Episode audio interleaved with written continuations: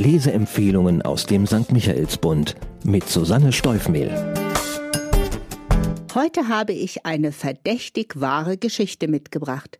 So heißt der neue Roman des französischen Schriftstellers Antoine Laurent, mit dem er die Tür öffnet in die Welt der Bücher und derjenigen, die sie zu Erfolgsgeschichten machen. Für mich als Buchliebhaberin und Leseverrückte also haargenau das Richtige.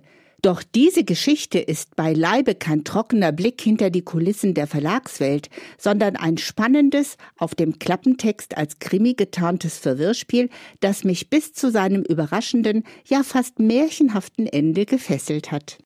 Die Handlung es ist der ultimative Albtraum für Violaine Lepage. Gerade noch war die Starlektorin im siebten Himmel, weil ihre Abteilung unter Tausenden von unverlangt eingesandten Manuskripten eine wahre Perle entdeckt hatte, die Zuckerblumen. Dieser Roman über einen perfiden Rachefeldzug wird zu einem Bestseller und festigt Violaines herausragende Position in der Verlagswelt. Jetzt aber steht sie vor einem riesigen Problem, denn Camille Desancré, der Autor oder die Autorin des Textes, weigert sich aus der Anonymität herauszutreten. Normalerweise wäre das gar keine große Sache. So etwas Mysteriöses kann unter Umständen Attraktivität und Erfolg eines Buches noch steigern. Doch die Zuckerblumen haben es auf die Shortlist des Prix Goncourt geschafft und den bedeutendsten Buchpreis Frankreichs kann man nicht als Anonymous erhalten halten. Violaine steckt in der Klemme. Nicht nur, weil sie lediglich Camilles E-Mail-Adresse kennt und noch nicht mal weiß, ob es sich um einen Mann oder eine Frau handelt. Sie hat die Chefetage ihres altehrwürdigen Verlages nicht über diese unbequeme Sachlage unterrichtet. Während man da oben also schon siegesgewiss den imaginären Champagner öffnet, versucht Violaine fieberhaft Camille davon zu überzeugen, sich zu offenbaren. Doch alles Bitten, Flehen und Drohen bleibt ohne Erfolg. Spannungsfaktor als böte die Suche nach dem geheimnisvollen Schriftsteller oder der Schriftstellerin nicht schon ausreichend Spannungspotenzial, hat sich Antoine Lorrain noch weitere Komplikationen für die geplagte Violaine ausgedacht. Er lässt die ohnehin flugangstgeplagte eine Bruchlandung durchleben, die ein wochenlanges Koma zur Folge hat. Nachdem sie endlich aufgewacht ist, scheint ein komplizierter Beinbruch zunächst das größte Problem zu sein.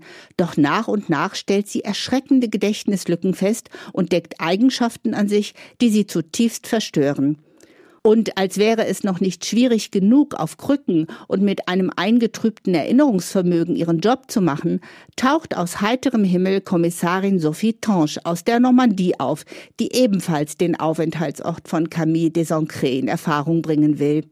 In ihrem Departement wurde eine Reihe von Morden verübt, genau nach dem in den Zuckerblumen beschriebenen Muster.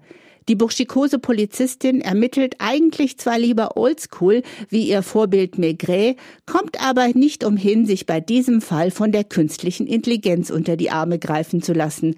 Und das Ergebnis ihrer Recherchen wirft ein völlig neues Licht auf Violaine. Eindrucksvoll.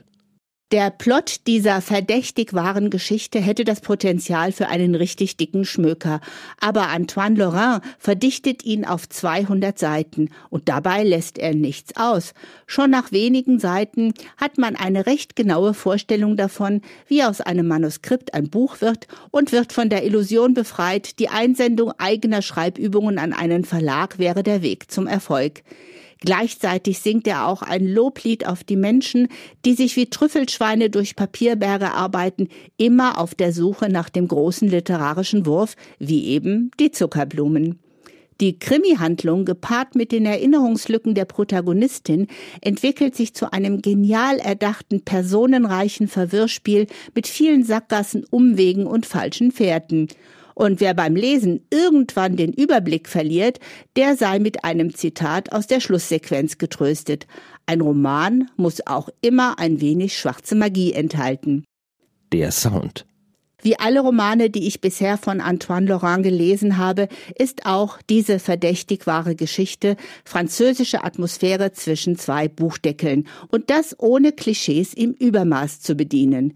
Die Beschreibung von Interieurs, Kleidungsstil und Essgewohnheiten oder die beiläufige, aber dennoch hoch wertschätzende Erwähnung französischer Literaturgrößen wie Welbeck oder Modiano vermitteln das Gefühl, mitten in Paris zu sein.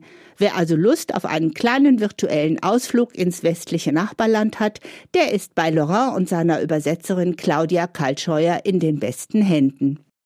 Der Autor der 50-jährige Antoine Lorrain war, bevor er in Frankreich zum Bestsellerautor avancierte, unter anderem auch Antiquitätenhändler. Und ich finde, das spürt man in seinen Büchern, die immer auch ein wenig Nostalgie in den modernen Alltag bringen.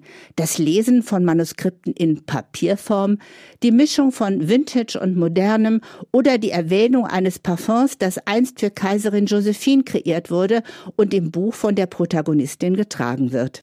Mich hat er bereits mit seinem ersten Roman Liebe mit zwei Unbekannten überzeugt und seitdem freue ich mich auf jedes neue Buch.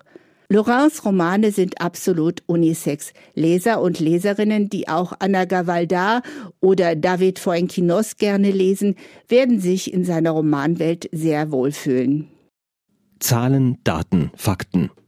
Eine verdächtig wahre Geschichte heißt der neue, 206 Seiten starke Roman von Antoine Laurent.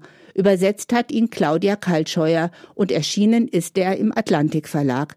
Wer neugierig auf den französischen Bestsellerautor geworden ist, kann sich freuen, denn seine Backlist ist mittlerweile recht umfangreich und kann viele Stunden Wohlfühlliteratur garantieren. Kaufen kann man das Buch zum Preis von 23 Euro in der Buchhandlung Michaelsbund in München oder online bestellen auf michaelsbund.de. Ein Buch. Ein Podcast aus dem katholischen Medienhaus St. Michaelsbund, produziert vom Münchner Kirchenradio.